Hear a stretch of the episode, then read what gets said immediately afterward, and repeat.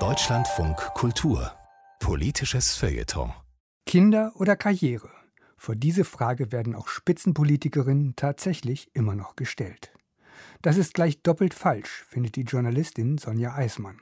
Zum einen ist es diskriminierend und zum anderen gibt es für das reale Problem dahinter eine erprobte Lösung. Annalena Baerbock ist grüne Spitzenkandidatin für die Bundestagswahl im September und Mutter zweier junger Kinder. Schnell wurde öffentlich gemutmaßt, beides ließe sich nicht vereinbaren. Diese sexistische Unterstellung wurde zu Recht skandalisiert. Denn wer stellt schon bei männlichen Kandidaten in Frage, ob sie das mit der Kindererziehung und dem Topjob gleichzeitig hinkriegen? Trotzdem wirft diese aus der Zeit gefallene Unterstellung eine Perspektive auf, die bis jetzt kaum diskutiert wurde. Ist es wünschenswert, verantwortungsvolle Posten zu vergeben, die es Menschen, egal welchen Geschlechts, quasi verunmöglichen, sich um andere Belange als ihre Arbeit zu kümmern? Möchten wir solche Posten, solche Persönlichkeiten im 21. Jahrhundert? Denn auch wenn bei männlichen Spitzenpolitikern das Problem der Vereinbarkeit von Beruf und Familie weitgehend unsichtbar bleibt, heißt das nicht, dass es zufriedenstellender gelöst würde. Wer rund um die Uhr erreichbar sein muss, wer folgenschwere politische Entscheidungen treffen und dabei um den Globus jetten muss, hat in der Regel keine Zeit, jeden Tag das kleinere Kind von der Kita abzuholen und mit dem größeren Mathe zu büffeln oder sich mit Freundinnen zu treffen oder bei einem Hobby zu entspannen. Man mag mich naiv nennen, aber ich finde das schade und in gewisser Weise auch gefährlich. Schade, weil ich mir wünschen würde, dass wir in einer Gesellschaft leben, in der die freie persönliche Entfaltung für jeden Menschen ein Grundrecht ist, und gefährlich, weil die immense Machtkonzentration zu einer Hybris führen kann, bei der das Gespür und auch Interesse für die alltäglichen Sorgen leicht verloren geht.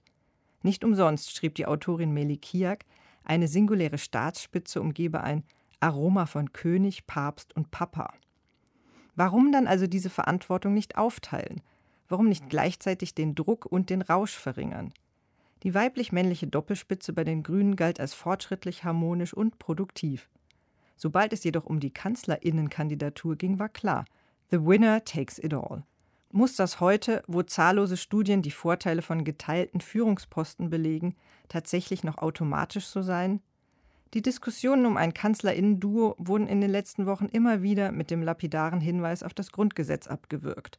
Dort sei verbrieft, dass nur eine einzelne Person dieses Amt besetzen dürfe. Man könne schließlich nicht vor der Wahl einfach so das Grundgesetz ändern.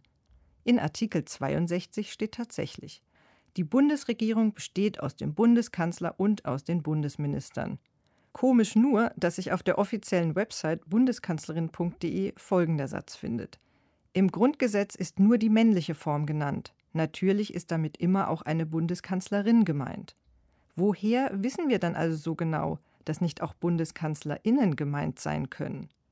Für all die komplexen organisatorischen bzw. juristischen Probleme wie Richtlinienkompetenz oder Misstrauensvoten, die bei der Ablehnung einer geteilten Kanzlerinnenschaft vorgebracht werden, gäbe es sicherlich gewinnbringende Lösungen. Das Duo oder vielleicht sogar Trio könnte zum Beispiel als rechtliche Einheit statt als Einzelpersonen betrachtet werden, trotzdem aber klar definierte Fachressorts betreuen. Allein die Möglichkeit einer solchen Spitze würde mich hoffnungsfroh in eine politische Zukunft blicken lassen. Denn lieber als von vermeintlichen Übermenschen würde ich von Individuen regiert, die Macht und Verantwortung auch teilen können und Zeit für Familie und Freundinnen haben.